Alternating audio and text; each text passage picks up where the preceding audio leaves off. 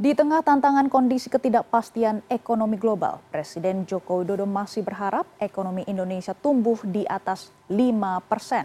Jokowi percaya diri tantangan tersebut bisa dihadapi sehingga pertumbuhan ekonomi bisa dicapai. Namun ia mengingatkan untuk terus berhati-hati menghadapi ekonomi tahun ini.